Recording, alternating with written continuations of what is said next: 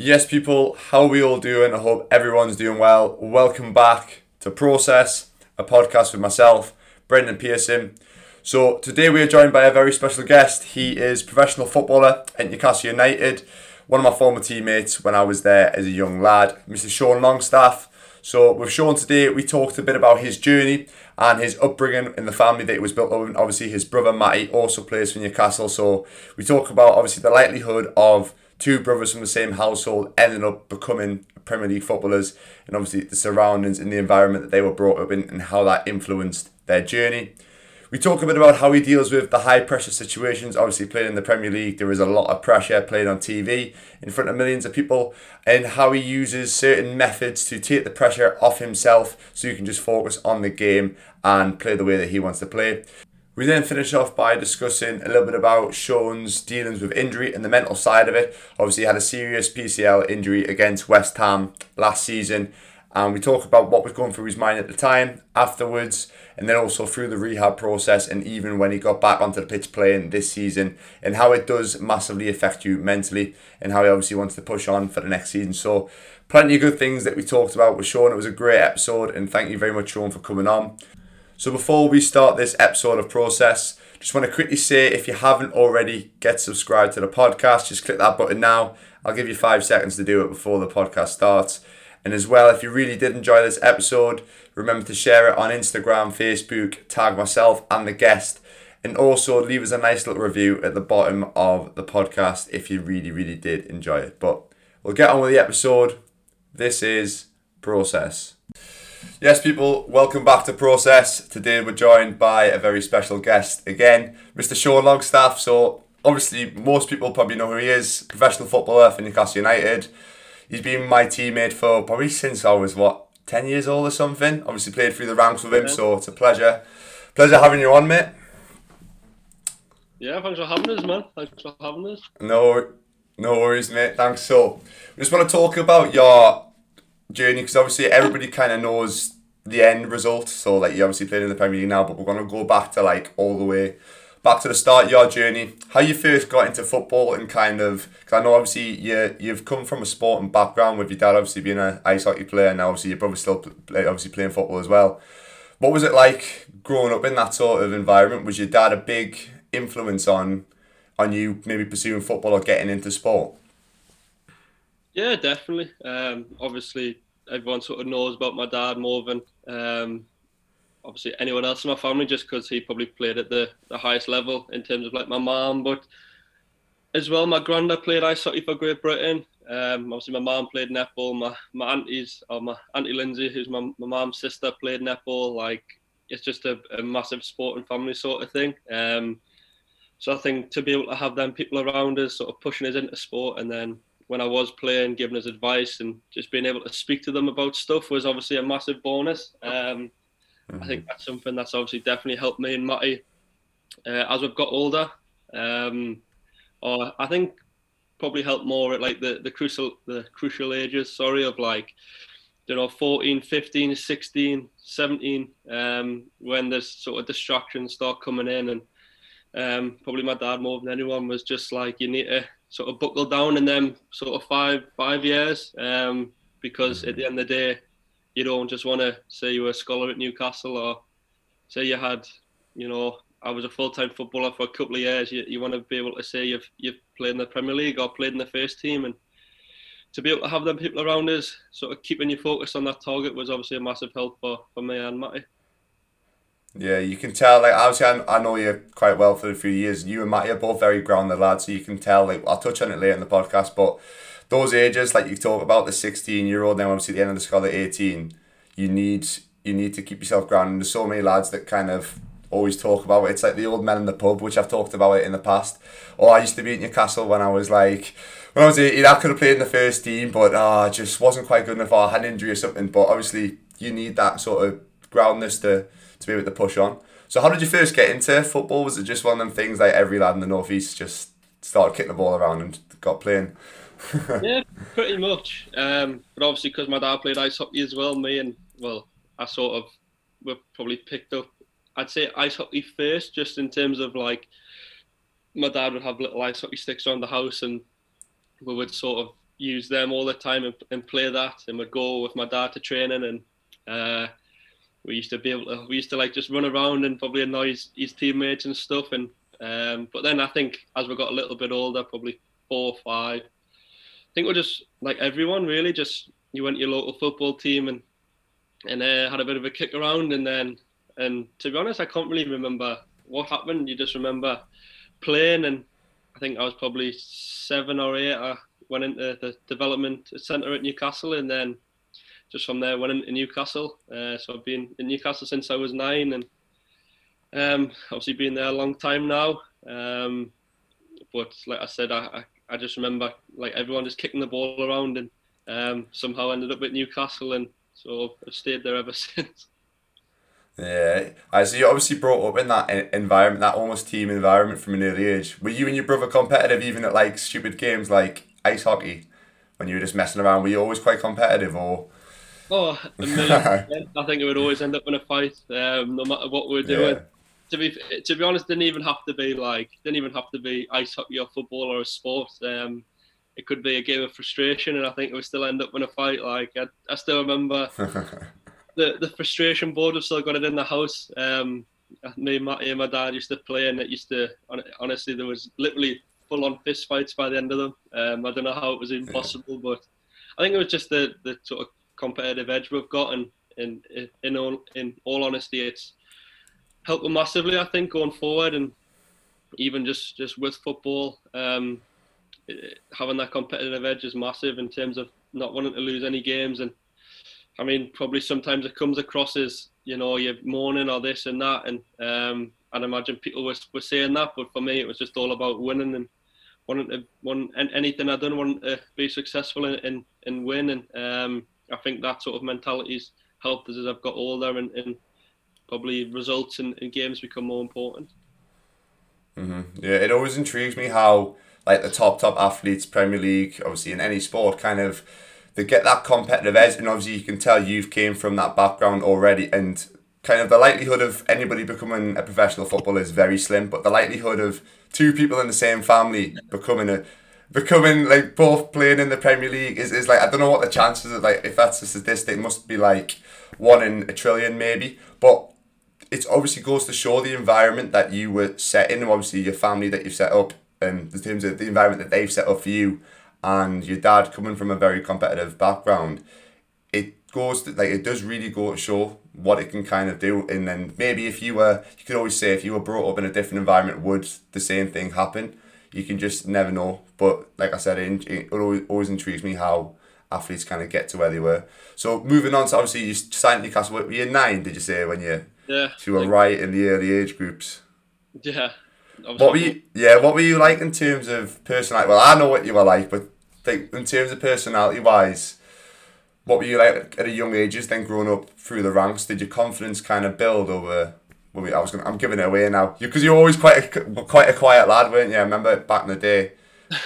Yeah, I think for me that was obviously we'll probably touch on it a little bit later as well, but that was always the biggest challenge for me, was to like sort of have not the confidence in myself, because I always had the confidence in myself, but being around other people who I didn't know, I was always just so quiet really, which is, it's funny because in terms of playing and stuff, like I would always, I don't know how I was, I mean some people would say I would mourn, but I would, you know what I mean, I'd like get on people and stuff, not at a younger age, but obviously as you get older, but obviously, especially when I was younger, I just remember being really quiet, and sort of more comfortable around my own age group. But if I ever sort of went up with yous and went up the year older, like I used to hate it. I remember there was times I would say to my mum in the house, I don't want to go to training. I don't want to go to football.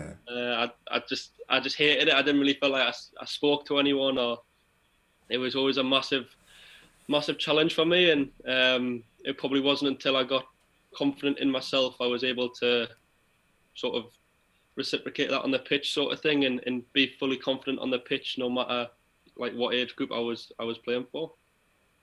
Mm-hmm. So when do you feel you kind of confident? Where did you kind of come out your shell? Was it maybe because I mean there was a good period in the, when you got to the under-18s where you were scoring goals for fun, like out of nowhere. I mean, I swear you scored like 4 hat-tricks in a row or something stupid like that. Do you feel like the confidence came at that time, or was it kind of a little bit before, a little bit after? When did it build? It was a little bit before.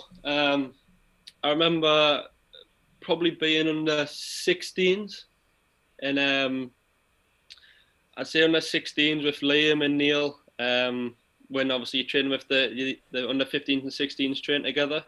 I think at the time Louis Johnson and Michael Newbury were basically in full time, but at that time at under 16s I felt like I sort of matured a lot in terms of because when I was younger I was always massive, from 9, 10, 11, probably under 12s, so I was big, and I was bigger than everyone else, and I'd say I was probably one of the better players at that age. And then I think at 13, 14, 15 I started to grow, and everything just went to pot really. I remember trying to do things and I just my brain and my features weren't working together, and it wasn't until I got under 16 when I think after my first sort of growth spurt, grew into my body and felt just more confident about myself. And I'd say just from there really, from 16 I had the confidence and believed in myself more than ever that I was better than the people around us, and that I would hopefully be able to go on and not go and play in the first team, but be able to go out on loan and play at a good level. Yeah, it's funny that you mentioned about the growth spur thing, because I had the same thing, but I was listening to the High Performance podcast. I can't remember the guy, what's his name, who does it, but Rio Ferdinand was on it anyway, and he said the exact same thing. When he was younger, he was probably one of the better players, and he got to 12, 13, 14. He was he just said he just couldn't kick a ball. He was his feet just completely lost everything. He lost his balance, lost his coordination. And I think it's quite hard for lads around that age, because they probably do lose a lot of confidence when they get to that point, and they're literally just right, hang on. Last year, everything was just right spot on. My passing was good, and my technique was good. And now I've completely lost it. It's am I actually any good? And I had a similar situation when I went to play in Scotland. And it wasn't I didn't have a growth spurt or anything, but my confidence was just dropped, and I just felt what the hell happened? A year ago, I could do this, that, and the other. My confidence is just completely gone. And I think it's also a challenge for coaches around that age, because obviously, I don't know how it works now in terms of the academy setup, but it used to be every year, at the end of the year, you would get kept on or released. And I think when the coaches it's quite hard for them to obviously keep players on if they're having a really bad spell, but they've got to keep in mind, this lad's having a growth spurt, and obviously you can see what he used to be able to do, and then now, obviously he's maybe not at the best, but taking him on, you might have had a really bad year maybe when you were 13, and you could have been released. And you never know what could have happened after that. A 13-year-old getting released from your boyhood team completely crushes your dream. It completely kills you. And you might just give up football. A lot of lads at 16 who don't get scholars just give up football. Even at 18, don't get a professional contract. They give up because it's all they've ever dreamed of. And you've obviously got through that, and then you've obviously said you built your confidence up around 15, 16, and moved on to amazing things. So it is hard for young lads. So if there's any young lads watching, just be patient with it, because I'm the same. I had a massive growth spurt. It is very tough, and like I said, it's very tough for coaches who are obviously got to make that decision if they're keeping players on and stuff like that. So it's a very, very, very tough moment. It's funny because you the best example I know is Matty. That happened to Matty.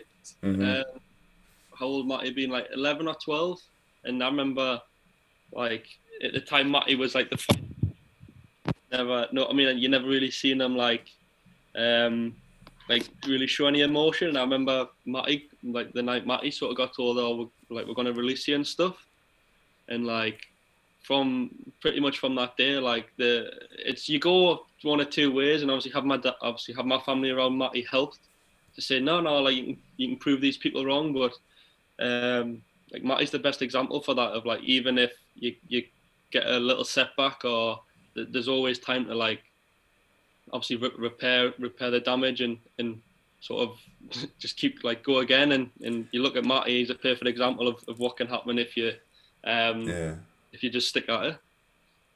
Yeah, you've got to have some resilience at that age though, because it's hard. It's very hard, and I think you've got to have the good kind of surroundings around you as well, like a good family network, like to support you, to say, look, like, you know, this has happened, but we're going to move on. Like, a lot of parents would probably think, oh, that was nice, like, you had a few years in Newcastle, now let's go and try and go down the education route and get a proper job. It's very hard, but, like, environment's massive. I always talk about surround yourself with good people, but even at a young age, like, the family that you're brought up in, obviously, I think a lot of successful people do have that good environment, or if it's not the family, it's the friends, or it's, I don't know, a school teacher, some sort of support network, and you've obviously...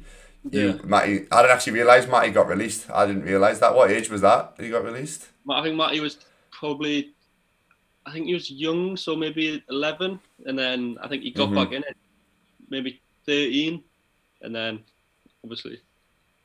And then he's back, and then he's just excelled from there. No, I didn't realise that, to be fair. So I know, just young lads, you gotta have some resilience, because to be fair, learning that lesson at an early age has probably done him very good, because football is a horrible career. Like, it will stab you in the back. Down the line, you might, even like things like change of manager, like you could change a manager, you could be out the squad, or you could fall out with someone, or you could have an injury, and being able to bounce back, having that lesson at an early age, it just sets you up perfectly for going into football. So, you said you built your confidence around 16. Do you think that was purely from football, or do you think it was, I don't know, kind of the social aspect of going football, obviously starting full-time football, well, more full-time football, because obviously at that age you start to leave school a little bit and do a little bit of the day release, getting the day release programme. Do you think that helped, or was there anything else outside of football that you feel helped build your confidence? To be honest, I think a lot of it was football, to be honest. I think at that time I didn't really have a lot going on sort of outside of football, in terms of, obviously had my friends at school, but I never really... probably in a way I look back and wish I did, but like I would, if they were going out on a Friday night to wherever, the park, or like there's obviously spots around where I live and where we went to school, but I would never go out with them, and I was always in the house either watching the telly, or remember they'd always ask us, oh, do you want to come out tonight, we'll do something, and I'm like, oh, I can't, I've got training on a Saturday morning, or I've got a game Sunday, like. So for me, it was just all the confidence I got was from football, and I think that probably translated to away from football. I've just became more confident in myself, and what's funny, it was just purely the fact that at the time I thought I was playing really well. and it's amazing what confidence does. I think in any sport, really, or in life, really, I think confidence is just the most important thing. And so for me, it's at that age, I got all my confidence from football, and just from playing and doing well and training every week. For example, like last season, in terms of, there was times when my confidence was shot, to be fair, and you look at, it's like you said before, how can you go from being a year ago where I sort of broke through and played all them games, and my confidence was as high as it had ever been, and I was just like able to play and do things that I probably didn't know I could do, in terms of like, when I did play, I'd done pretty well, and then you without confidence, you're just not the same player really, and I think especially at that age, at 16, it's probably more important than ever. Yeah, confidence will bring you, like, as a footballer. If you don't have any confidence or any belief in yourself, I think most lads, even if you don't have the ability but you have the confidence, you're probably going to make some sort of career just because of that, and then also having that sort of attitude on the pitch and being a present. When you are confident, you'll give someone a little bit, like the managers will notice you. Whereas if you are in your shell, like, you're going to first of all hide in the game, and you're going to hide vocally as well, which I think a lot, like you see a lot of lads who have got big gobs. But they make managers like that, especially old school managers, they love that sort of style of player. They love it. And you hate playing against them. That's the thing, is that you hate playing against them sort of players who give you a little bit. That you probably could know the ones in the Premier League who were like, oh, fucking hell, I don't want to play against him. He's going to give me a little bit today. Like, that's what you want as a teammate or as a manager, having in your team someone like that, 100%. But talking about obviously using football as your kind of confidence builder. Like young lads, especially if you do lack in confidence and maybe you don't feel like you connect with certain people, like you on about a lot of your mates were going out doing things that maybe you didn't want to do because you were so focused on football, which is great to see. Like having that focus as a young lad obviously has took you down the path that it has. It's so easy to get sidetracked, but finding that something that kind of gives you that confidence, it could be football, it could be cricket, it could be going to the gym. Like I used, when I was younger, using the gym as an example, like building your confidence, building a bit of like bit of muscle, building a bit of size helps build your confidence. So whatever you can do to do that, and you'll end up meeting people within the thing that you enjoy. Like you probably, most of your friends now are probably in football rather than outside of it. Like for me, a lot of my friends are in the same environment that I'm in at the minute in terms of the gym. Some of them still in football, obviously, because I was down that route. You find people in that circle who kind of build you and builds your confidence. The kind of, there was a nice little quote that I've seen a lot of. It's not really a very like philosophical quote. It's literally like, gas your fucking friends up. That's all it is. Yeah. It's just a very simple. So literally, if you're surrounding people with people who gas you up and build your confidence, you're not going to take that away, like for yourself in games or in business meetings or whatever the hell you do in your life. But perfect example. So skip a few years. Obviously, you were at Newcastle, got your scholarship. I've mentioned it before. You had that little spell where you were scoring goals for the 18s, and then I think did you play quite a few games in reserves? I can't remember if you kind of played a lot of under-18 games and then went out on loan or were playing a bit of reserves as well. Yeah, I remember too much. I think with first year scholar, I was with the what year, like 16, 17, 17. Mm-hmm. That was probably when I first at like. I think that's when I first sort of took off a little bit, really, in terms of like, I went from, I think I played a little bit deeper to playing as more of like a 10 or just a little bit more of like an advanced midfielder, and just hit the ground running, really. In terms of, I think that sort of season and pre-season, like I just remember running every single day. Like I just remember being probably as fit as I'd ever been. And obviously went and hit the ground running, and I think I scored 13 goals that season for the under-18s. I think I scored like 8 of them before Christmas or before the start of the new year. And then spent a little bit of time to 23s in like the last sort of 3-4 months of the season, but never really didn't like play loads for them. It wasn't until like I was a second year scholar I was with the 23s full time. And that was obviously I remember being 18 and played all the time, and I think we struggled a little bit that year with just the teams around me being much older and ours being quite young. Like I said, that was another massive sort of learning curve and learning step. Playing against older lads every week. But then I think the big thing for me was just doing well enough to be able to get out on loan somewhere. Mm-hmm. I remember. Obviously, you have the meeting at the end of your scholar, and got given the third year scholar, which was like I thought was like a massive kick in the teeth to me, considering what I'd done as a first year scholar, and obviously I'd seen other lads who had played in the 23s as a second year scholar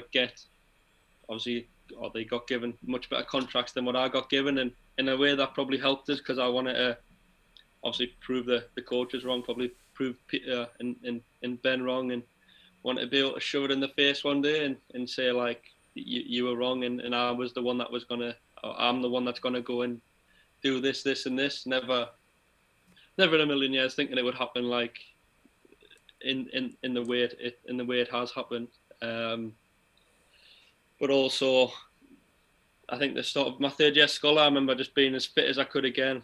I think that was the difference in the second year. I had a good year and probably relaxed a little bit, and I wasn't as fit going back in for my second year, and you could tell straight away I obviously didn't play as well. Probably still done all right, but not to the levels and standard I wanted to be at. Then obviously as a third year, started off really well. Scored a few goals again, and then January went out on loan to Kilmarnock, and like I said, the big thing for me was being able to go out on loan. Like, I think too many people get stuck in the 23s. I think the 23s is great and it's the place to be. For me, I always said, like, as a third-year scholar, the max you're going to spend like as a second-year scholar, it's perfect. You want to play in the 23s as much as you can, but sitting you get a third-year scholar, first-year professional, like you, for me, it was like you want to spend 6 months here and get out. Like you need to get out playing proper football because that's the only way you're going to progress and progress again to ultimately where you want to be. Mm-hmm. What was it like when you first went out on Uncle's Kilmarnock, wasn't it? What was it like in terms of first training session, going to meet the manager, being a young lad, obviously going into that first team environment? Were you nervous? What was going through your head? I remember when I got, "Are you gonna go?" I was so nervous. You know, even still now, I'm still quiet, and like first thing that went through my head was like, "I'm gonna have to sing in front of everyone," and like I was panicking.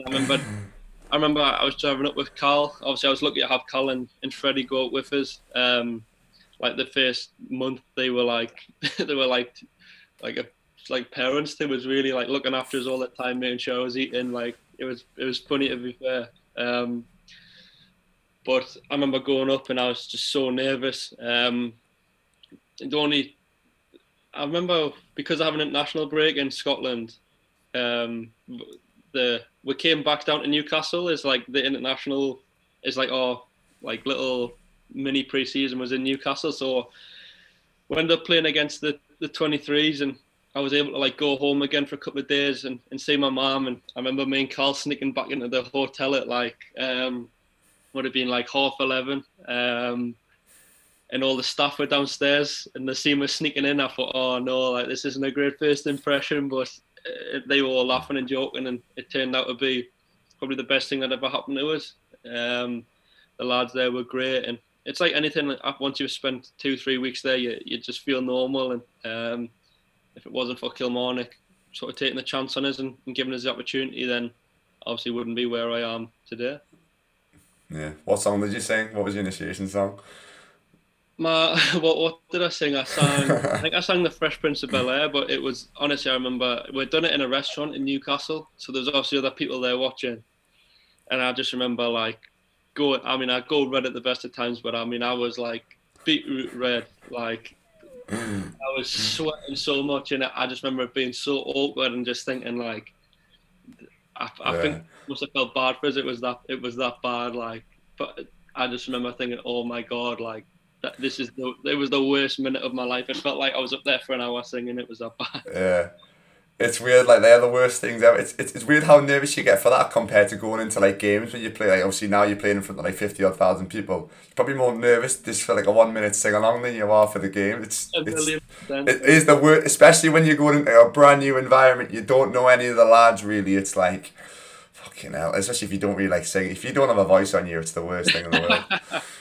Just gotta get through it, embrace it, and get over it. But so you obviously Kilmarnock. To start with, were you straight into the team, or were you kind of on the bench a little bit, then got a few little games off the bench? Then when did you kind of break into the team?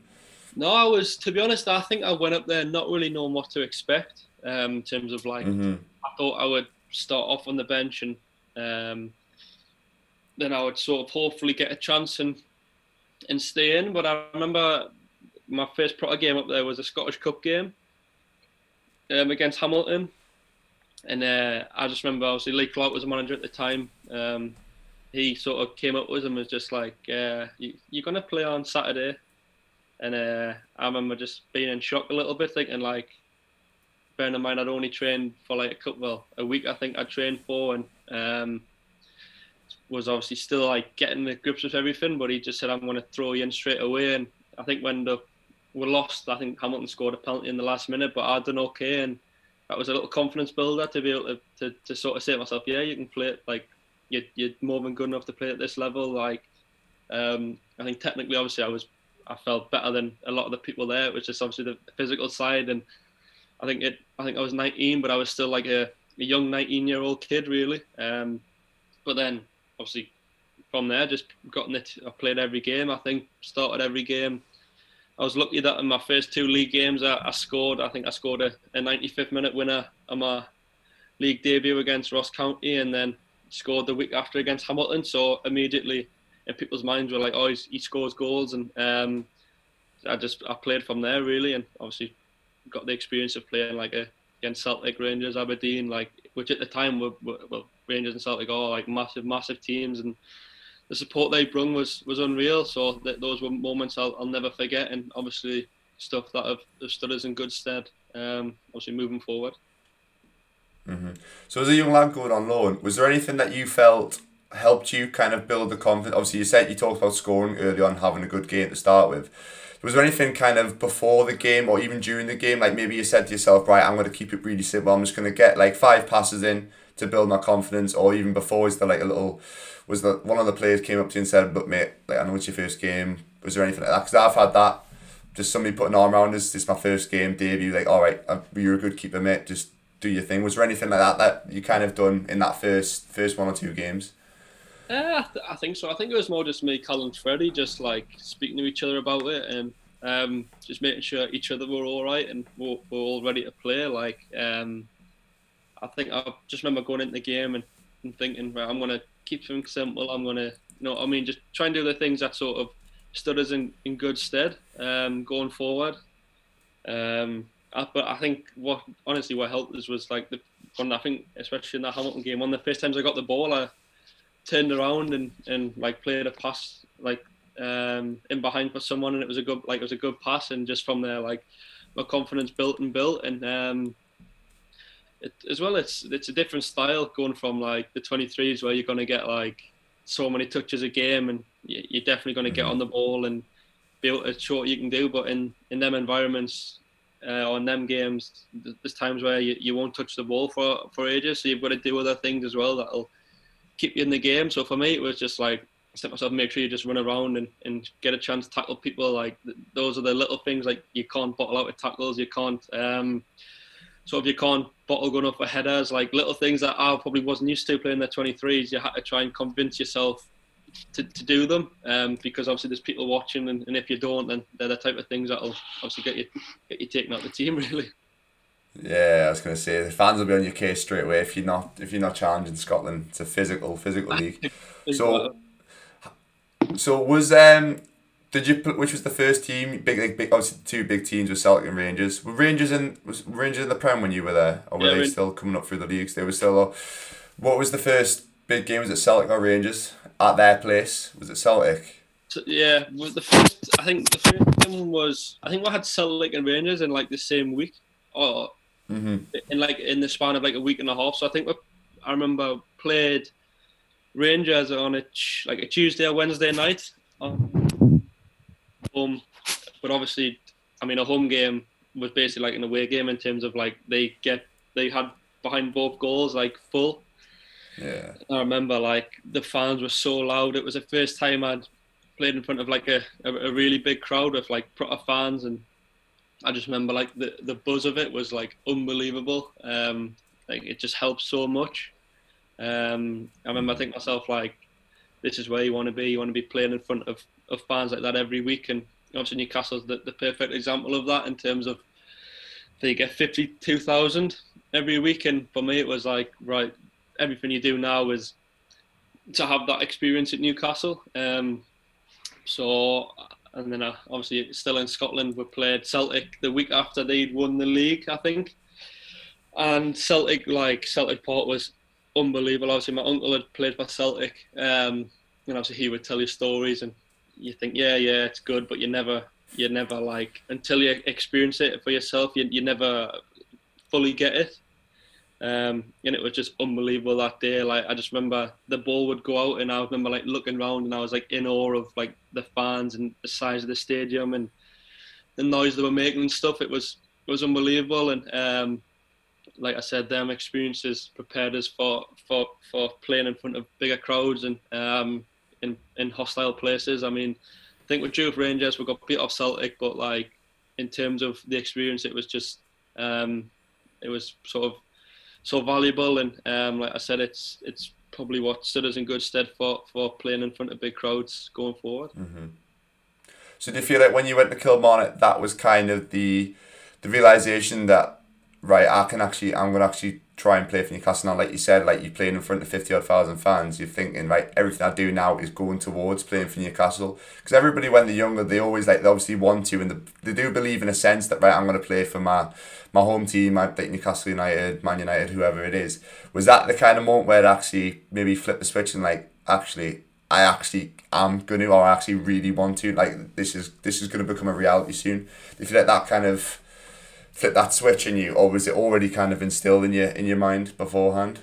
I mean, I think it was already instilled in my mind from like being at a young age. Like, oh, like this was what I want to do. This is like my goal. But at that age, it seems so far away. And I remember just thinking, like, I initially thought like, oh, I'd love to play for Celtic or Rangers. Like when I went up there, because obviously at Newcastle, obviously there were still people in front of me, like even like Matt, like a year older than me. Obviously, in terms of like Dan and Cal were the ones who, obviously, like I thought Newcastle obviously wanted to push and try to like get into the first team sort of thing. And obviously, so for me, it was like always trying to prove I was better than them too.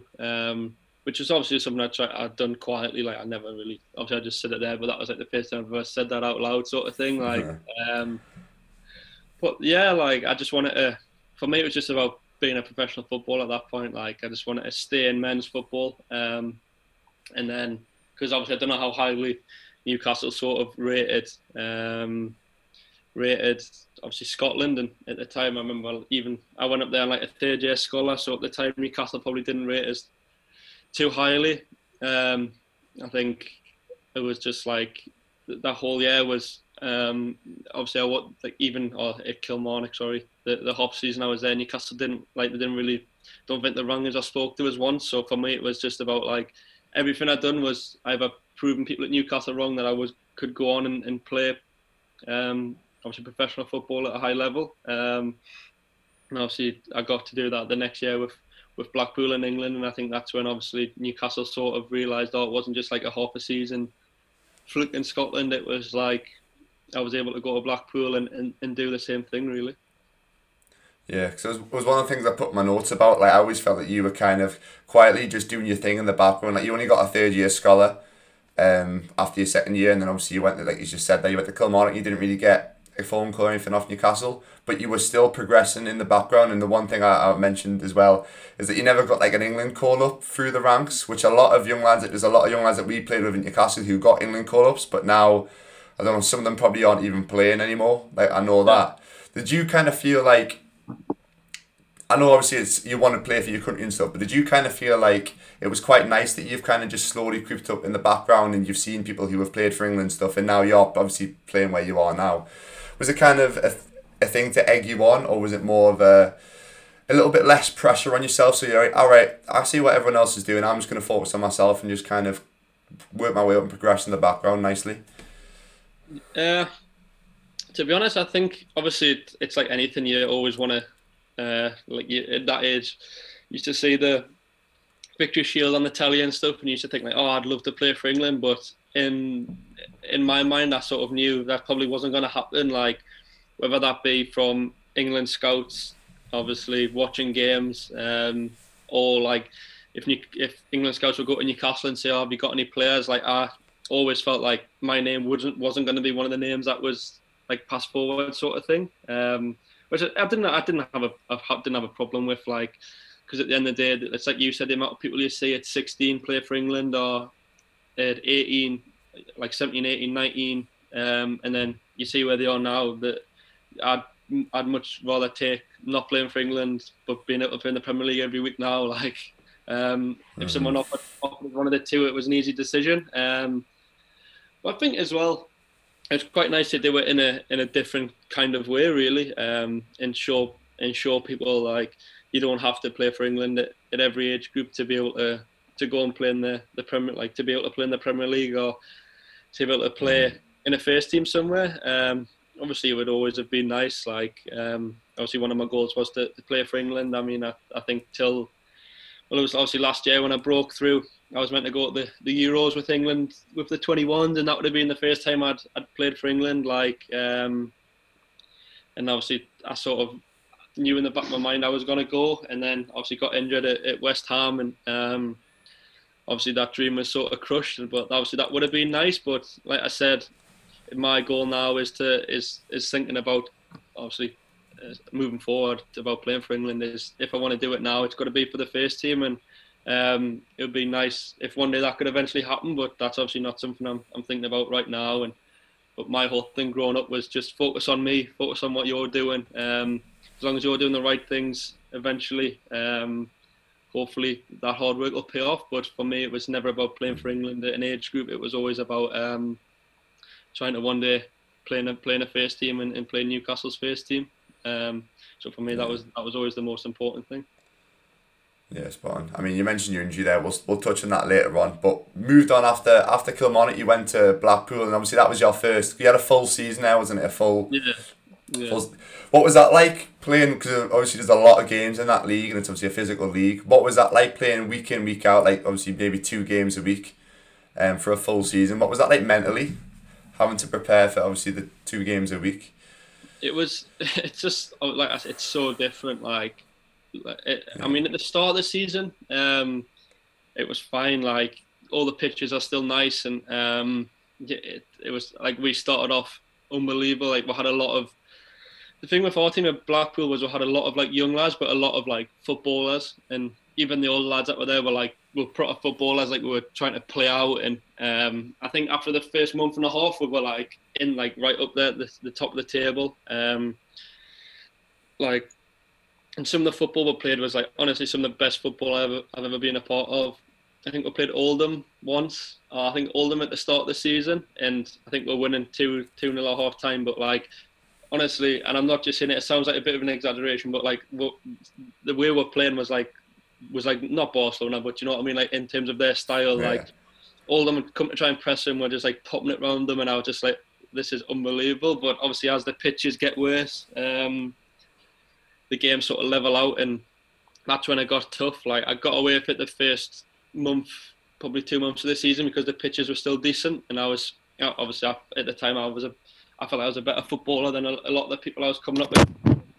It wasn't until the pitches got bad and the game started getting sort of long balls, second balls, like fights and stuff. That's probably when my game changed the most. Like I was able to adapt really well, but that was all because Blackpool, like I think you've said it, like they just grabbed us and said, right, you're going in the gym. Like, and before that I used to go in the gym, but not really. I didn't used to go in the gym to like, you know what I mean, I used to go in the gym. It wasn't like with any specific like goals or anything. I was just go in the gym, where they sort of grabbed us and were like, no, like every day you go in the gym. And I used to live in the hotel, so they're like, you don't have to go home anywhere. You don't have anything to do. Like, there's nothing to do in Blackpool, sort of thing. Like, you can go. You're going in the gym every day, and that was when, obviously, I probably took the gym more seriously, and seeing the biggest change from me being like a kid still really to like being obviously sort of growing into a man. And if it wasn't for that, then that was probably the biggest difference in me being able to develop and probably do so well while I was at Blackpool. Yeah, because that was at the end of that season. That was obviously our senior. I was injured at Newcastle at the time. You came back in, and I noticed, like, mate, you've been lifting a bit. Like I could tell you were broader shoulders. You had a bit of muscle in your legs. I was like, mate, you're a different man. You just looked. Yeah, I think you must have grew as well, because you look taller, you look bigger, and like I said to you, like, what you've been doing. Like I was like, oh mate, Blackpool have been getting me in the gym all the time, like doing this. I mean, I was like, mate, you can tell it's obviously like helped you a lot physically. Yeah. How important do you feel like the physicality is at that level compared to like the Premier League? Do you think you still need that sort of, well, obviously physical strength in the Premier League as much as you do in the leagues? You definitely do still need it. I think it's probably used differently in terms of like in League One, League Two. It's probably used for like, you know, getting up for headers, like how strong are you in the air, like holding people off, trying to, you know what I mean, in more of like a dogfight sort of way. Where in the Premier League, it's more like, because the games are more sort of controlled in terms of like, you know what, how each team's going to play, and you get that much information on players, who you're going to play against and how they want to play. Like, it's just different. But the speed of the Premier League is just so much faster. The biggest thing between them is obviously just the amount of mistakes that are made. Like in the Premier League, if you give the ball away once or twice, like it's noticeable that you're giving the ball away. Where in League One and League Two, you can keep giving it away, but because it's more of a dogfight, people probably don't notice as much. But I'd say in the Premier League, it's just more the sheer pace of the game and the the physical toll it takes on your body. Obviously there's more, there's still like fighting and there's still scrapping for second balls and stuff, but the game is so much more, or you have to think the game much quicker. Like it's more the mental fatigue, I think, in the Premier League, which kills you. And then that's when obviously you look at the top teams like Man City's and that, they'll just drain the life out of you, and then eventually if they haven't beaten you, if they haven't scored early on, you'll eventually make a mistake or you'll do something stupid where they'll take advantage of. So the games are totally different, but physically you need to be in top shape in both leagues, I would say. Yeah, do you think the fitness aspect of it was probably a little bit more in the leagues, or between obviously the league and Premier League, or was it pretty similar?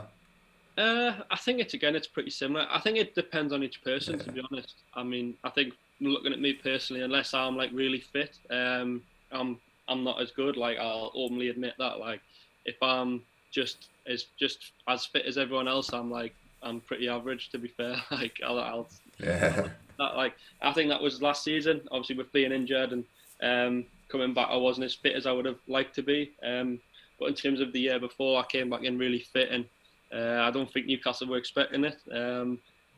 Obviously, I was probably the fittest there, and that helped us. And obviously, going into this sort of shortened off season, like I've obviously started running probably 5 days after the season had finished. Like, didn't really give myself much of a break, but that's because I knew, like, at the end of the day, if I'm not fitter than everyone else, I'm gonna just be average. And in terms of trying to get into the team at Newcastle, if you're just average, you're not going to get in the team. But I think, like I said, it's each player to their own, to be honest. But I think for me, being physically fit and running fit is probably the most important bit of my game, 1,000,000%. Mm-hmm.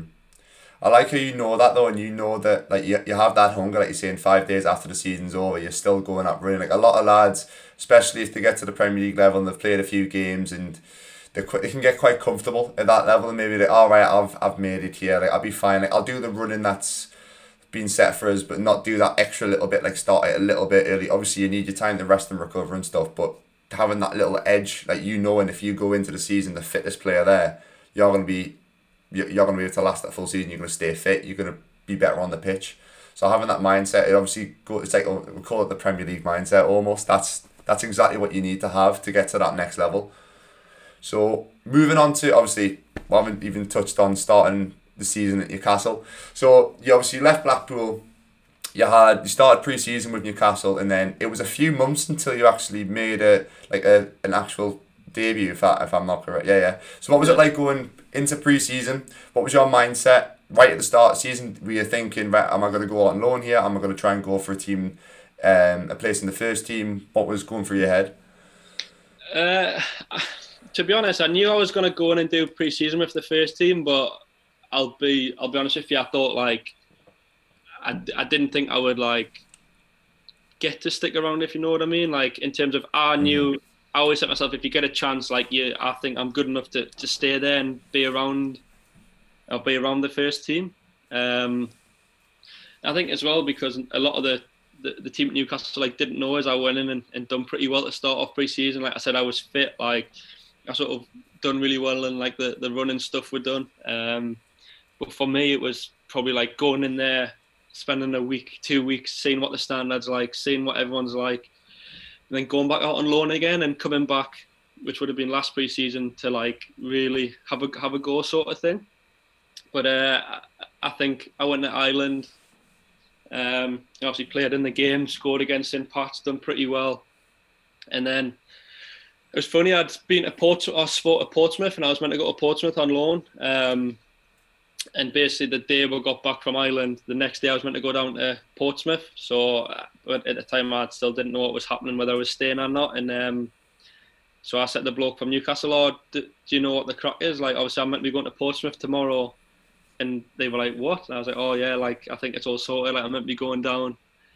And then they were like, no, you're not going down yet, and we'll need you to stick around for a little bit longer. And then as soon as I got that like little bit of, oh, they want us to stick around for a bit longer, that's when I thought, right, now this is the best chance you're ever going to have to get into the first team. Like, this is the chance you've been asking for since you were a little kid. Like, literally, these are this next month or the rest of this pre-season is the most important sort of time of your life, really. Mm-hmm. From then it was just about sticking around for another week and trying to turn that 1 week into 2 weeks, 2 weeks into a month. Like, that was just how I thought of it. And every day, every training session, I thought, I've got to be good here unless that's it.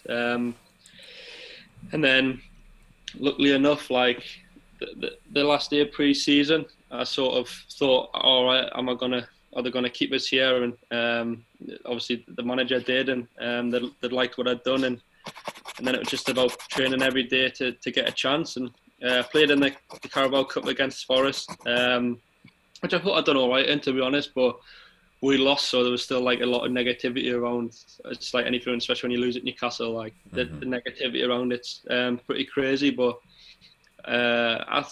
in terms of like me just focusing on the game, I thought I'd done all right. And it was just about being patient and waiting for another chance. And obviously it took a long time for us to get that chance. But obviously eventually when I did, I played at Liverpool, made my Premier League debut at Liverpool, which was obviously probably one of the best days of my life. And then I remember I got to that January and went and seen the manager, and thought, at the time I thought I was training really well, and I said basically, I think I either should be playing, or if I'm not playing I want to go out on loan. And obviously Rangers, one of the teams that was interested, and I thought, oh my God, this is unbelievable. Like, I want to go to Rangers. Like, to be able to learn from Gerard and to be able to play in front of them fans every week will be unbelievable. And the manager said, no, you need to wait another week. And he's sort of like the way Rafa did it, was such like a nonchalant, like, yeah, we'll see. You need to, obviously him knowing the whole time that I was probably gonna come back and play, or gonna get in the team. And then, like I said, got in versus Chelsea, done all right, and I was lucky that we had a few injuries, and Key was away at the Asia Cup, but then because that was the opportunity I needed, and I was able to stay in the team, and like I said, the rest of that season, up until like when I got injured, I thought I'd done pretty well and was improving every game, and like I said, I sort of enjoyed every second of playing in the first team. Yeah. So the one thing I noticed there was, it was probably one of the first times, there might be other times that I've missed, but one of the first times at Newcastle have kind of showed like they want you, like the media almost, because obviously the last few years, going back to like your scholarship, you only got offered a third year score, so it's kind of like so for people who don't know, like, you can, at the end of your second year score, you can either get like a first year, like a professional contract, you can get released obviously, or they can give you like an extended scholarship, which is like, it's not like the. To be fair, that quite a lot of lads got them at that age, but yeah. It's kind of like, they just want to see you a little bit more. That's kind of when you get them, that's what's going through my head. And you're not quite ready for a pro, but you kind of want to keep you here for a little bit longer. It's kind of like, it's positive that you're still there, but it's not the best thing. And then obviously you went on loan, done all this thing, and you were meant to be going on loan to Portsmouth, like you said, and then them saying to you, actually, no, we need you here. It's kind of that like, all right, I'm actually wanting, I'm a part of this team.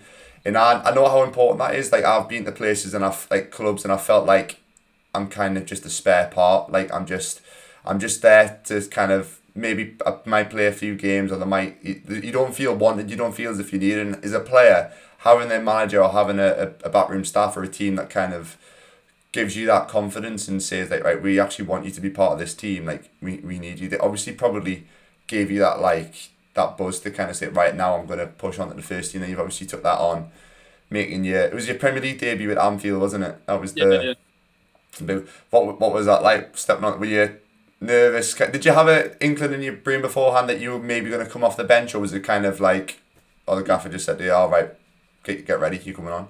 To be honest, I didn't think I would come on, because I thought like, I'd been on the bench probably 6 times before that and hadn't got on. So, and obviously the first time I got on the bench, I thought, it's just like, it's what happens. Like, the manager's going to put you on. And well, I think the manager was really clever in terms of like, he didn't just reward us for like, just being there sort of thing. It was like, you need to earn your place to be able to, play in the Premier League. You need to like earn the right to play. And obviously I was on the bench at the start of the season, and he'd obviously, I'd done well, but he wanted to see more, and that was probably what I kept just grinding away, and eventually when I got that chance on Boxing Day, like I remember when he said my name, and obviously Liverpool at the time, I don't think they won the league, but that day they went top of the league, and the atmosphere at Anfield was was unbelievable. Like, is like the loudest I've ever heard a football stadium.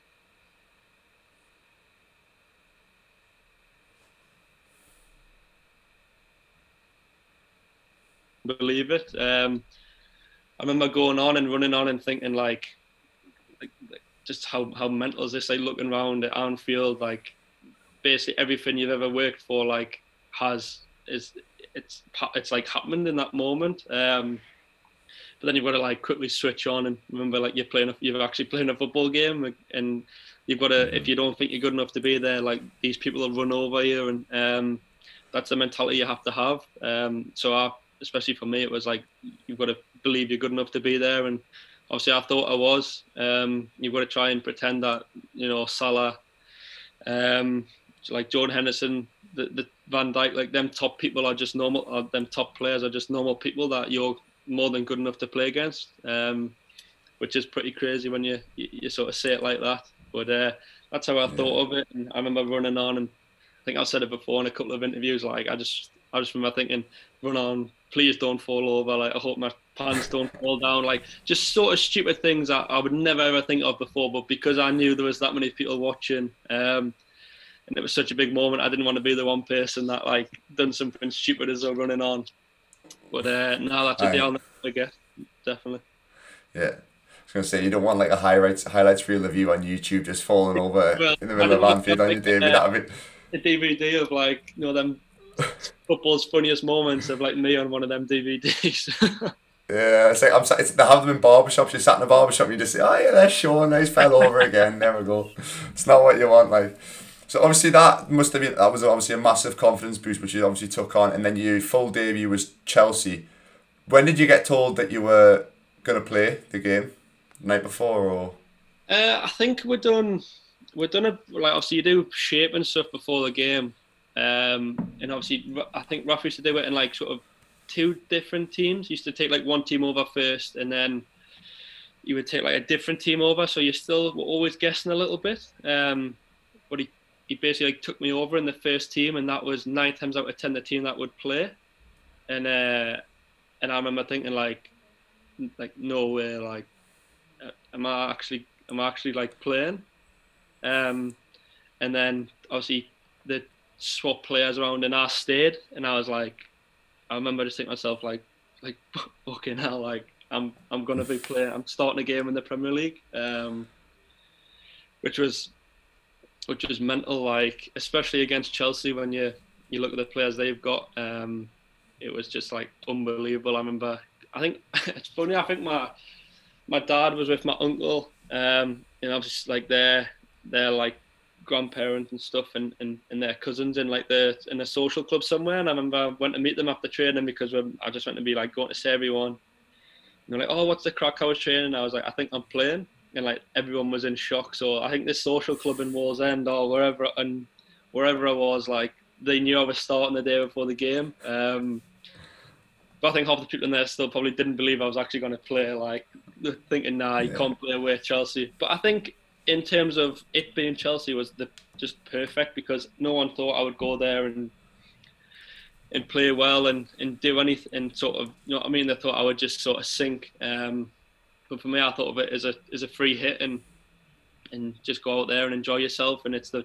chance you've been waiting for your whole life, and every sacrifice you've made, every time you didn't go out drinking with your friends, or every time you stayed in when teammates were going on nights out when they were old enough, like this is the moment that you've sort of worked for. So it was like, you've asked for this opportunity, you've sacrificed everything, it's up to you now to take it. And obviously we got beat, but I thought I'd done well in the game. I think as the game went on, I got more confidence, started to play a few like longer passes, be a bit more expansive, which obviously paid off. And like I said, obviously I'd done pretty well and was able to stay in the team, but that one day was unbelievable, and a day I'll never ever forget.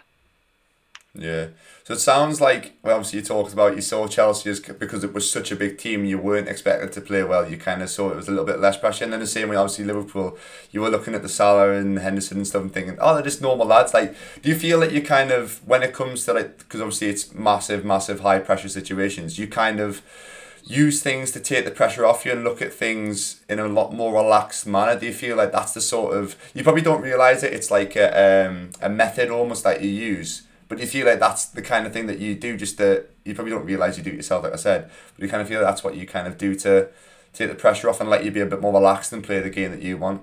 Yeah, no, like 1,000,000%.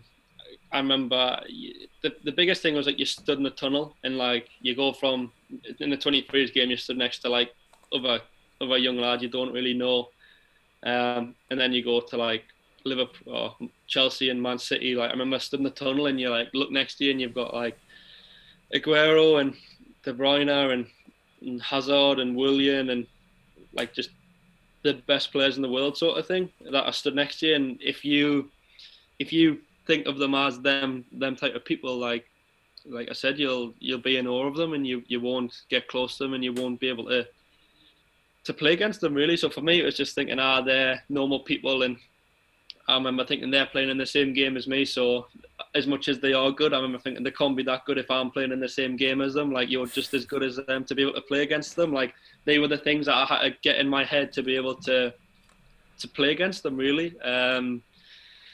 I just remember like that is the only thing I remember thinking. The Man City game was I walked up next to Aguero and I looked at his boots and I thought, like, it sounds so stupid, but I was like, they're just normal like Puma boots he's got on. Like, and I was like, he's got normal boots on. He's just like, he's another football player. Like, I don't know why I expected him to have like magic shoes on or something, like in such a stupid way. But like, I remember thinking, they're just like a normal pair of football boots, like you're going to play a football game, and that's the way of me simplifying it to try and be able to perform at my best against them. Yeah, goes to show that though, because obviously we talked about before how much of a shy lad you were. Like a lot of people would obviously probably just go into the shell and stuff in them sort of situations, being from a shy lad, but you've had these little things that have helped build your confidence, and you've had these little methods in your head, which they're probably not even methods, they're probably just things that you think to get you through it. Like psychologists would call them, they're a scientific method to cope with pressure, but you just do them naturally kind of thing to get through these little situations. Like you probably had them in the under 18s, there was probably little things that you did that then obviously you start scoring goals, and you went on loan to Kilmarnock, you probably had little things in your head. Playing at Celtic Park, same thing, and then obviously progressing Blackpool and then Newcastle. Like each time, kind of every method that you had worked, build your confidence up. Same thing again, just build your confidence up. So it goes to show, like, anybody can do it. Realistically, you just got to kind of find the way around it. Like some people might have different methods. Some people, I don't know, like might like picture the other team naked or something stupid like that, like random things like that, like the work. Like I'll go into, like I used to put so much pressure on myself in games, even if it was just like under 23 games. I used to like put so much pressure on myself, like you need to perform, and then with the days where you're most nervous and thinking about everything, and the days you have bad games. Yeah. Now, like going into football, I just try and pretend like it's kind of. It might work for some people, but kind of go into an atmosphere, like a mindset where you're quite relaxed, and it's almost like you're not bothered. Like you look at the likes of Edison, he looks like he's not arsed. Like when he's playing, he literally looks like he's not arsed. But that obviously works for him because he probably just goes into a game like so relaxed. And I watched the Man City documentary on Amazon. I don't know if you watched. I can't remember what it's called now. But like in the change room, even at half time, he's just like sitting. Yeah. Just chilling, like he's not just went out and played in front of 60,000 people. So it's kind of that mindset. Whatever makes it work, fits for you, and obviously you've used it very well. Yeah, I think it's funny you say that though, because obviously I remember being at Newcastle, like playing in the same team as you and stuff. And I remember like, it's funny because at Newcastle I didn't feel like, obviously I felt like I was rated, but I felt like I rated myself higher than. Like the coaches and stuff. So for me, every time I went to play for Newcastle, I just thought like I was just so relaxed, and I was like fuck it sort of thing. Like it's a 23s game. Like obviously it was an important game, but I was just so relaxed, and I just felt comfortable in that situation. Where there was times I would look at people and I'd think like they look so nervous, as if like it's a World Cup final sort of. Do you know what I mean? Like in terms of. The amount of pressure, I could see people putting more pressure on themselves, like than I did. But it's just funny, like because like you say that like, you were thinking it, and there's times where I would like look at and think that sort of thing. It's just pretty crazy. Yeah, it's weird that you look at people like, and then you also look at the other way. You look at people who think they look really confident. Like I looked at like yourself, and I looked at people like Smithy. Always looked quite confident. He always looked tired. To be fair, he always didn't. He always used to start a game looking shattered, but he would just he could just run for days. But he was like, and the one that I looked at, I'm trying to think of people off the top of my head, Matt Gillespie, Armour, all them sort of. They always looked really confident. Freddie as well. Yeah. Always look, but I don't obviously know what goes through the head. There might have been lads who looked confident, like yourself. You look confident, but you might have had a little bit of nerves and stuff inside, yeah. in certain times. But it's just how you cope with it. And then, like you said, there's so many lads that you see them in training, and they're obviously really good players, but they get on the pitch and they just look terrified. Like the ball gets on them, and they're like, "What do I do with it? I need to get rid of it now," and they just kick it. That's what we're seeing. Mindset and being able to deal with pressure and having confidence in yourself as a player. Like is one of the most important things, and one of the good little quotes that I read your interview when you were on about your knee injury when you were playing. I think you said scoring after Burnley, then you playing against Man City. One of the things that you said was, "Yeah, I should be here and I can be here." That moment was one of the things where you kind of flipped the switch and said, "Like, look, like this is what I'm about." Which I think it takes a lot to get to that level to actually be able to say to yourself, "Yes, I'm capable of being at this level." Yeah. So, one thing I really wanted to talk about was obviously our injury, which is like one of the big things that I'm all about because I've had about 50 billion. I've had too many injuries, so it's one thing to talk about. Because obviously it was West Ham, wasn't it? West Ham away. Was it Snodgrass? Is that right? Yeah, I think yeah. Yeah. So, obviously it came in for the challenge. You've came out the worst of it. What was the first thing that was going through your head at the time? I just remember like in the game, like obviously they'd scored. To be honest, it's actually funny I say this now, but that was the first time I'd went into a game in the Premier League and thought I need to be good today. Like I need to be. Do you know what I mean? That was the first time I'd put that pressure on myself.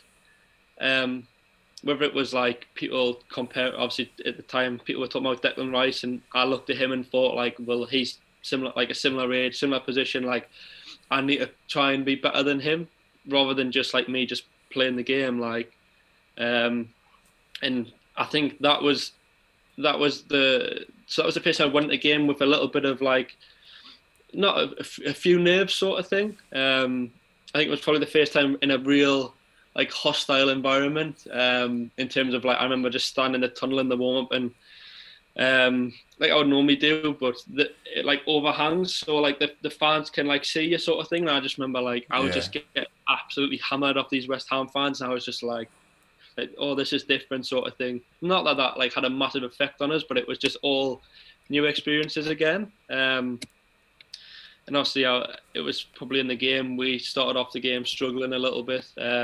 Obviously, they scored early on, and then like I think in terms of in the game, like I still made some good passes and done some good things. But it was a different feeling around the game. But then obviously that tackle, looking back now, you should never ever have tackled them. Or if I tackled them, like tackle them properly, sort of thing. And I remember like sort of half pulling out the tackle and. I remember, as it happened, when he hit my knee, like I just remember I got like a dull feeling in my knee, but it was obviously a feeling I'd never really been injured before in terms of like anything serious. I was so lucky growing up, like the only thing problem my hands were like ankle injuries and stuff. So I was quite lucky like that, but when he hit my knee, I remember my knee went like dull, and I remember him like he was rolling on the ground screaming, and I was like, oh, I must have hurt him there. So I didn't really think like about me, even though I knew my knee's not right here. I remember I got up and the ref was speaking to us, and I remember I stood up and my knee, like, obviously because it's your PCL, so my knee, like, snapped back. And I thought, oh, that's not normal, like, that's a bit strange. I think it was probably 10 minutes left in the half, so I thought, I think I might be able to just run it off, like, in the back of my mind, like, it'll be fine. And I remember running back for the free kick and my leg just, like, snapping back all the time.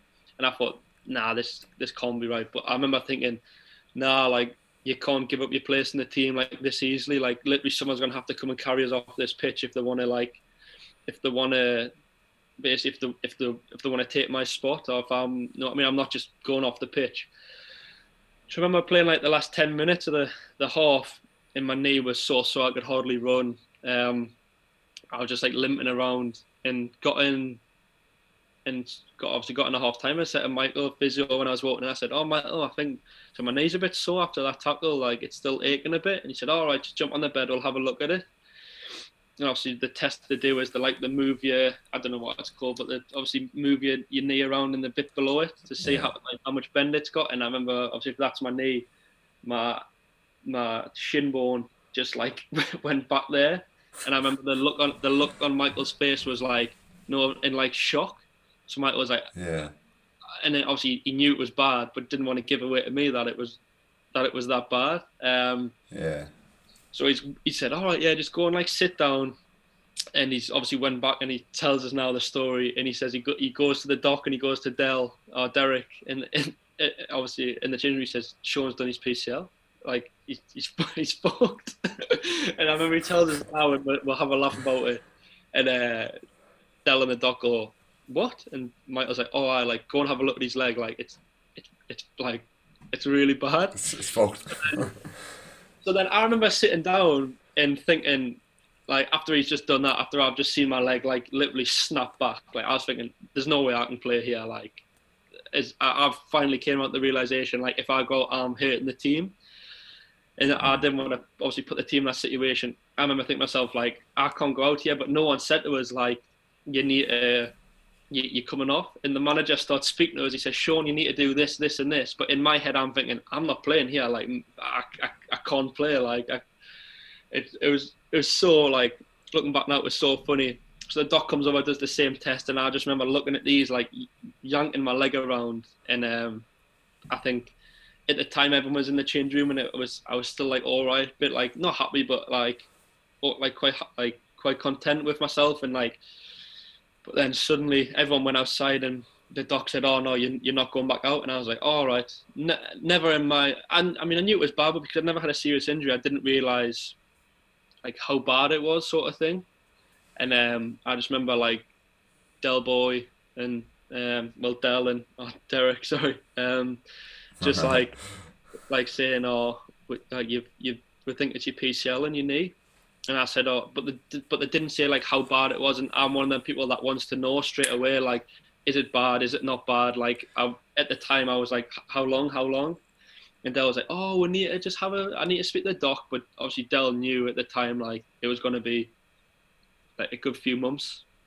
And obviously at that time I was on top of the world, and sort of, it's funny, like football's got a funny way of like bringing you back down to earth, or sport does really in general. And yeah.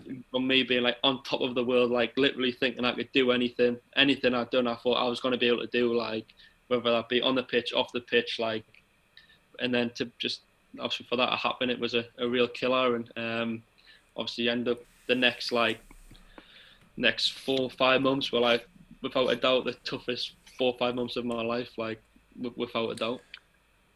Yeah. What was it like afterwards? So did you stay in a hotel in London after the game, or did you go straight back home? No, we came back. We flew back straight after the game, and obviously Michael, the physio, was like, "I'm gonna have to drive your car home. Like, you can't drive home." So it was my accelerator and brake foot.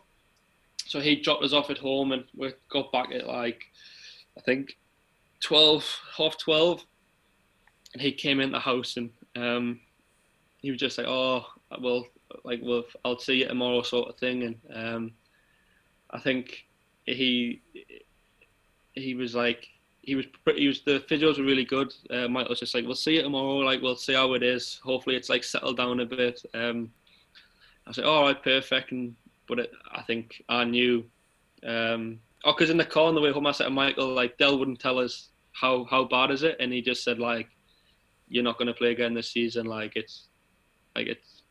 He said in the car, he said like, "Oh, it's fucked." Like, that's what he said. And I just remember like all the life got sucked out of us at that point. I was just like so gutted. I remember having my head in my hands, and like I said, for the next probably when I got in the house, I remember just going in to see my mum, my brother, and my sister, and just said like it's really bad. And obviously they were gutted, but I was more gutted than anyone. I remember just sitting up till 3 o'clock in the morning, watching telly and feeling sorry for myself. And like I said, it was the next months after it were so tough. And that was probably the first time you probably hear people talk about mental health and all that stuff. And I never thought that'll never affect me, that'll never whatever to me. But it definitely did. And like I said, the next 4-5 months were really tough.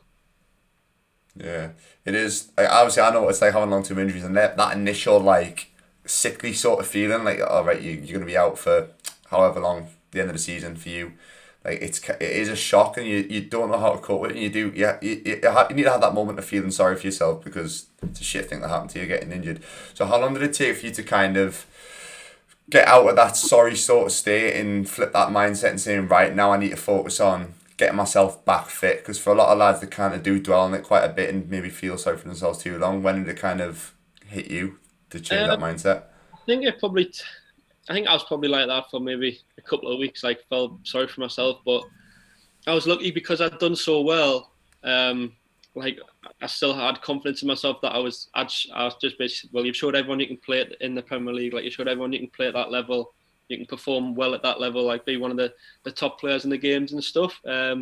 Which obviously it was just a massive help getting through it, knowing that when I got back, because I'd done so well before, I'd get another chance sort of thing. But I just remember just it being so tough. I was in a brace for 12 weeks. Obviously, I went to Toronto for a week on holiday, which was great. I got to go and watch ice hockey over there, which obviously I'm massive into because of my dad.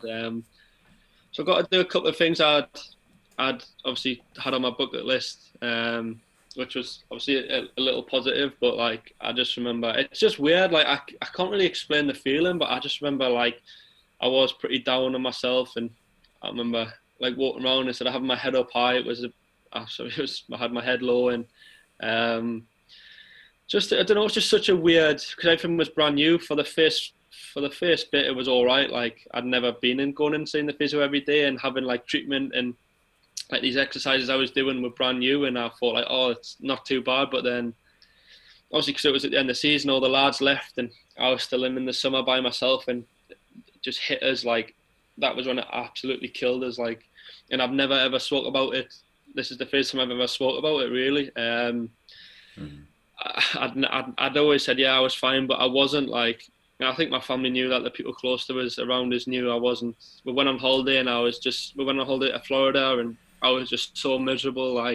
And looking back now, I not regret how I was, but I feel so bad on my Nana, my grandpa. That was probably the last big family holiday we were going to get to go on, and I was just I just wasn't there. I wasn't in there. I was there, but mentally I wasn't there. I was miserable. I was horrible to be around, and obviously that was something I was quite disappointed in myself in, because that it then affected things outside of football, and affected my family, who I know are always going to be there for us and always going to help us and stuff. But but I took my frustrations out on them rather than on channeling it into a positive and using it to get back fitter, stronger, better sort of thing, which is obviously something that I look back on with a little bit of regret, to be fair.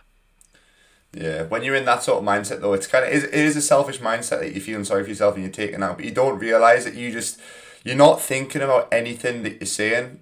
You're literally just focused on getting all the shit that's inside you, all the emotions and stuff that you're feeling, just get it out, whatever it is. If it's taking it, I've had it before when I had my last injury, I took it out on my girlfriend. It's yeah. You're lucky you need to have the right people around you that kind of understand and maybe do take a little bit of shit for you, which obviously for your family and stuff they probably did, and they've obviously supported you through it because they understand the reasons. But it is hard sometimes. You do need to just. It is bad. You need to control it in a sense, but you do need to get it out in whatever that way. And if you do need to go on holiday and have a escape, I did a podcast with Peter Rami a few weeks ago, and we talked about it because he's obviously had a few injuries, and he said he went away, I think it was to America with his mate, and he literally said, I got pissed for a week, just to get it out of my system. And then when I came back, I was right, I'm back. like I'm going to focus on getting fit. And Dennis Rodman from the Chicago Bulls back in the day, he was the same, but his was an injury. His was he just needed to go a weekend in Vegas and get absolutely smashed and then come back, and he was flying. Like, it worked for him. Some like people need that sort of escape.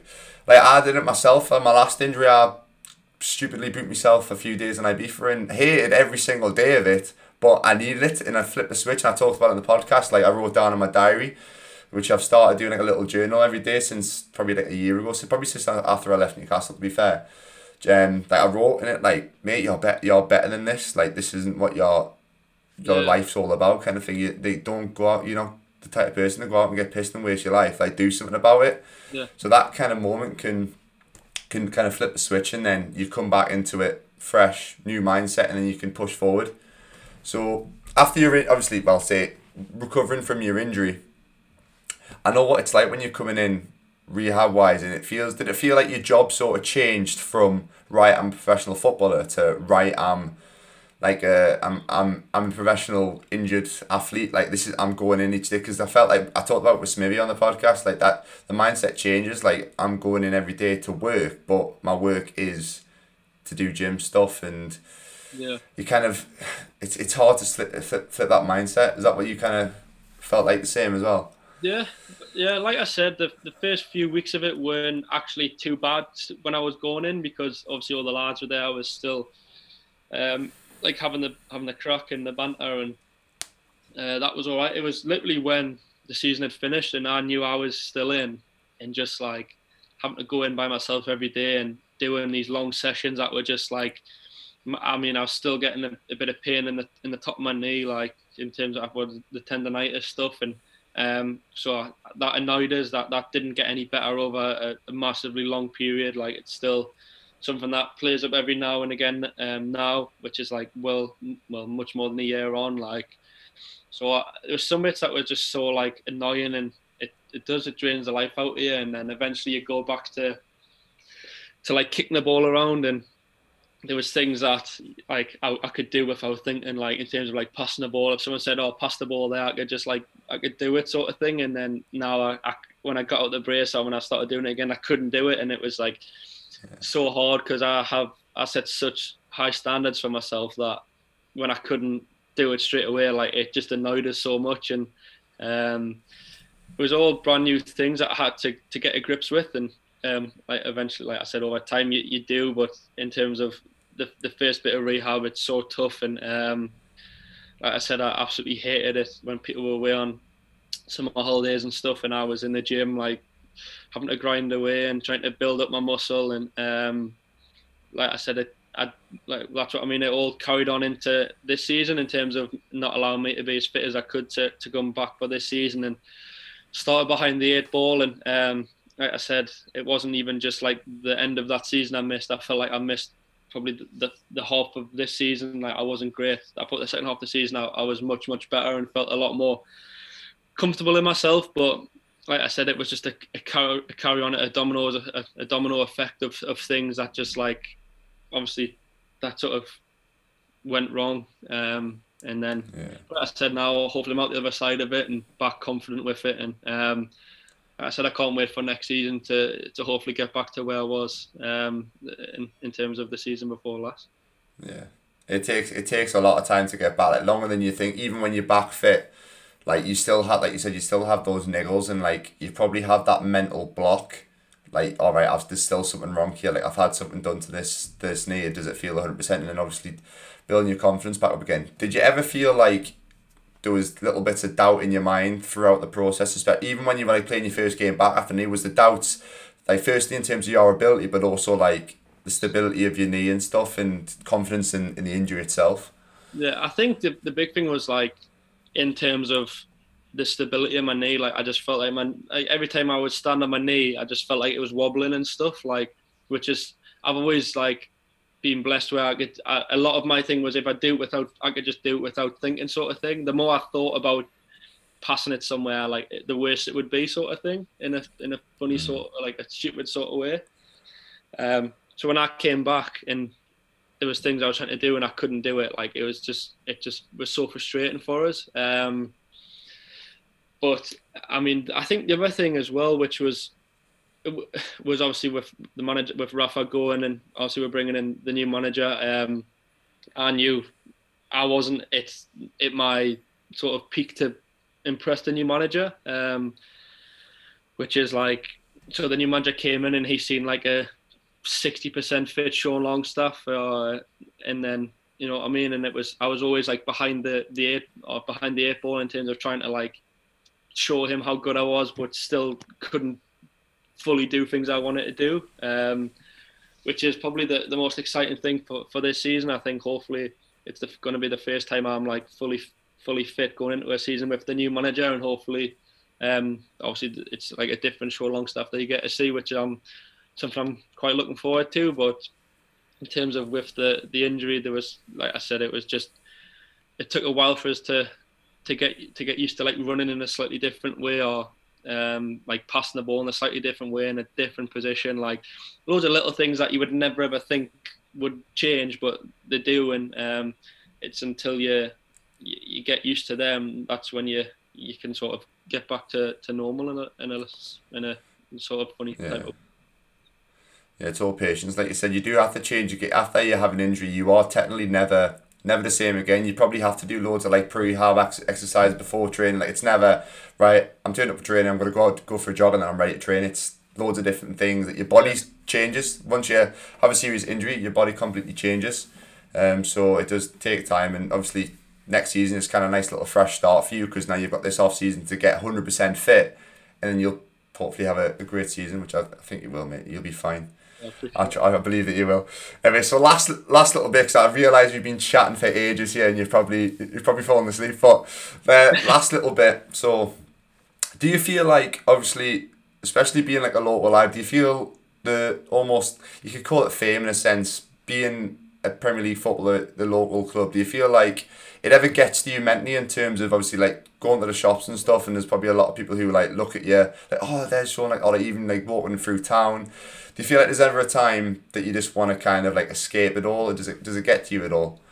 I mean, maybe a little bit. I think I'm lucky, like a lot of like the interaction I have with fans and people, it's like all, a lot of it's positive, like and it's obviously something that comes with getting into the first team at Newcastle. Newcastle's such a small little bubble. Like, if you do well, like, it comes with it. And to be honest, it's not something I mind massively. It's more, I think you wrote it in the note you sent us, like in terms of me being so quiet, and like in terms of before this, like I couldn't even have a conversation with a stranger without going red, and like. It was just, I was so awkward. But now I think it's helped. I've had to become a lot more confident in myself, and probably believe in myself a lot more. I mean, it's still, I just still find it weird that people want to come up to us and speak to us about stuff, and people's like recognise us. Like I'll go out shopping, and I'll, you know, just quickly go to Morrison's. I'll nip to the Co-op around the corner from mine, and there's people in there that like.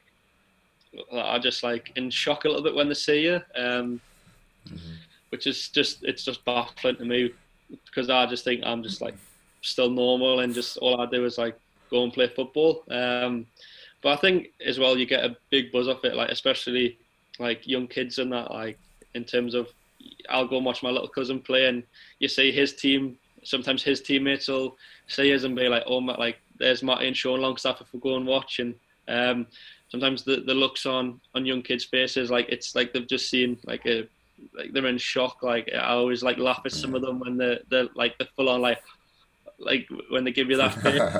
And it's that type of feeling which is like it also gives you the like for me it's like it's such a nice feeling to have people think about you in that way, and it gives you that bit of drive and a bit more determination to keep doing well, and obviously so that can happen for lots more years to come. Yeah, I know. You can tell that you and Matty are both, like I said before, dead grounded lads, so it's one of the things, fame's never going to get to your heads, and obviously you've got your dad and the family around, they're going to keep you grounded. I know your dad would be on your case straight away if anything went out of shape. But now, finishing off three questions which I ask all of my guests. I don't know if you had a little look at them before, so you've prepped a little bit, because they're quite tough, to be fair. So first one is three people you would like to invite round for dinner or go out for a coffee with, past or present as well. I think, to be honest, it would be, I'm obviously quite into like American sports, so I love my basketball and ice hockey, so obviously probably number one would be LeBron James. I just think like for how long he's obviously been at the top of his sport, and obviously totally different to football, but in terms of the way he manages everything, in terms of like off the court sort of stuff, like I'd love to just sit and pick his brains for a little bit. Another one is probably a nice hockey player called Sidney Crosby. Probably not many people will know him. He's Canadian, plays for Pittsburgh, which is like my favourite ice hockey team, but he's been at the top of his sport for a long while now, and I'd love to, because of my dad playing ice hockey as well, I'd love to be able to sit with him and talk about him, about how, you know, like how his training different to like football and all that sort of stuff. Same with the LeBron James, like diet plans and how they eat and how they prepare for stuff. Like I think there's nothing better for me. I love just like, I'm a bit of a nerd in that way, like watching how people will prepare for games, what they'll, if I can like find out what they're eating or what stuff they'll do, like if anything I can take from someone else and use for myself, like it's only going to benefit me. So that's something I'm sort of massive on. And probably the third one's probably is Steven Gerrard. I think just the fact that to sit with him, and obviously with it being football, how he dealt with pressures of playing for Liverpool in terms of his hometown, and obviously different level, because obviously in terms of Liverpool are fighting for more success at the minute than, or when he was playing, than Newcastle were. But he's someone I'd love to speak to about how to deal with the pressure of playing in front of a hometown and dealing with ups and downs. And obviously I think them three are the three that I would probably choose. Yeah, pretty solid three. I was going to ask you about nutrition, just to sneak another little question in just quickly. Do you have like a little nutrition kind of program for games and stuff? Are you kind of have it the old school beans on toast like everyone used to do back in the day? To be honest, I think it depends. Like with home and away games, I think home games, depending on because the games start at different times. Like sometimes I go out for breakfast with two of my friends. Like if it's an early-ish game or a 3:00 game, like I'll eat a big breakfast with them. Always go to the same place, try and sit in the same sort of similar seat if we can, like in the superstitious type of way. Like my friends Harry and Niall will normally go out for breakfast. And then, but for me, like I don't know, I think it's something that obviously sort of in terms of watching what you eat. Like I'm one who will eat like chocolate, like I'll eat sweets, like I'll eat good meals, but I also like snack quite a lot, which is probably quite bad. Like where I look at Matty, and Matty's just like, I'm on one end of the spectrum and Matty's at the other. Like he's so professional. Like even like 4 days before a game, he's like, I can't eat that because it's gonna take my salt levels down. It's got like stuff I haven't even heard of. Matty does, which is, it just shows how dedicated he is to like absolutely everything in terms of like in the gym. Matty's, I'm lucky because he's my brother, but he literally is the most professional person I've ever been around. And he's only 19, and that's why he's probably been able to do what he's done at such a young age. Like it's pretty crazy, to be fair. Yeah, he's a little strong lad as well as a little beast. I know, I remember in the gym he was always quite strong as well. So finish off the last two questions I was going to ask. Three people you'd want to train with, so this could be football-wise or in the gym. I think, I don't know, to be honest, it's a hard one. Obviously, I think number one again would be LeBron James. Like I said, he's like my sporting role model. He's someone I like look at, and someone I look at and try and look up to, and I see how dedicated he is and how hard he works and stuff like that. I try and watch like what workouts he does and stuff. I'd love to, and he's in such good shape. Like he's an absolute animal. Like he's someone I'd love to. He's someone I'd love to sort of work out with and see what it's like. But I think the other two would be more just like on the football field. I think obviously someone like a Messi, where just to see how good they are and be able to experience them sort of firsthand would be unbelievable. And then I don't know. I think another one would be like to train with. There's just so many like good players, but maybe like someone in my position. So like probably Frankie De Jong at Barcelona, a youngish lad. I watch him and think in terms of like he looks like quite a similar height to me, quite a similar build. Like how he does things, I'd love to. Obviously, I'll try and watch little bits and try and take what he does into sort of my game and stuff. I'd love to be able to train with Messi and Frankie De Jong and just them top players. And then if it was in the gym, it would probably be someone like LeBron James. Yeah, that'd be a decent little session that. And then last one thing that you would say to yourself 5 years ago. I was when I was reading the notes, I seen this, and it's so hard. Like what I would say to myself, because obviously there's the stuff about like what you'd say to your younger self and stuff. But I think if it was, it would just be to like every year, like don't like just be relentless in what you do, sort of thing. Like in terms of the biggest thing for me is like in the break we'll have. I think it's happened. Obviously, once was when obviously I'd like didn't work as hard as I did the previous summer, and it's such a big difference. Like just the big thing for me is just knowing that at the end of every season, going into pre-season, you need to be as fit as you can, like every single season. But I know that now, which is obviously comes with experience and stuff. But like, as long as I'm sort of as fit as I can be, I said it earlier on, like the fitter I am, the better I am. It's pretty simple. Like, so for me, it'd just be about being relentless in everything you do and just being fully committed, not letting the distractions like get in the way and just staying positive, really. Actually, that's probably another one, if I could say too, like just having a positive mentality. Like the difference between you when you're positive and when you're negative is just massive. So I think if I was to choose two, obviously I'm only allowed to choose one, but I'll stay two. I'll take two, mate. I'll take two bits of advice. That's fine. It's to just be relentless in your work and just have a positive mindset all the time, even when things are going bad, which is obviously tough to do, but the more positive you can be, it's just better, really. Yeah, spot on, mate. Great way to wrap it up. But thank you very much for coming on. Obviously, like I said, very down to earth lad, and you're a massive, like you're a great role model for any young footballer, young athlete, anybody kind of looking at your journey and what you've ups and downs and your mindset through it. It's been really interesting, mate. I've enjoyed it, and thanks for staying on for so long. It's been a long one, but I appreciate it. Cheers, mate. I appreciate you having us on. Yeah. I've been listening to them and stuff, and like I said, even things like this, like you listen to and take little bits of advice which you don't even realise you're giving out, but I still take it on board. So no, appreciate it. Thanks for having us. No, words of wisdom from Sean Longstaff. Not quite. Cheers, mate. So thank you very much if you listen to this full episode, and thanks again, Sean, for coming on, giving a little bit of an insight into that almost Premier League mindset and how he built his confidence and got over the little barriers that came through his path as a professional footballer. So again, like I said at the start of the podcast, if you did enjoy this episode of Process, remember to share it on your Instagram story, tag myself, Sean, and also any other social media, share it. As well as that, if you really enjoyed this episode or any previous episodes of Process, remember to leave a little 5-star review and maybe a little comment review of what you thought about the podcast. Any messages you want to send to myself, so my Instagram is Brendan Pearson Fitness. Drop me a message about the podcast, any future guests you want to see, or maybe comment on a previous podcast, or if there's anything you want to ask me, fire away. And one last thing, as always, if you could copy and paste the link, send it to one friend, WhatsApp, iMessage, whatever you need to do. Just send it to one friend, even just tell somebody at the pub if you need to. Spreading the word would mean a lot to me, so thank you very much again for listening.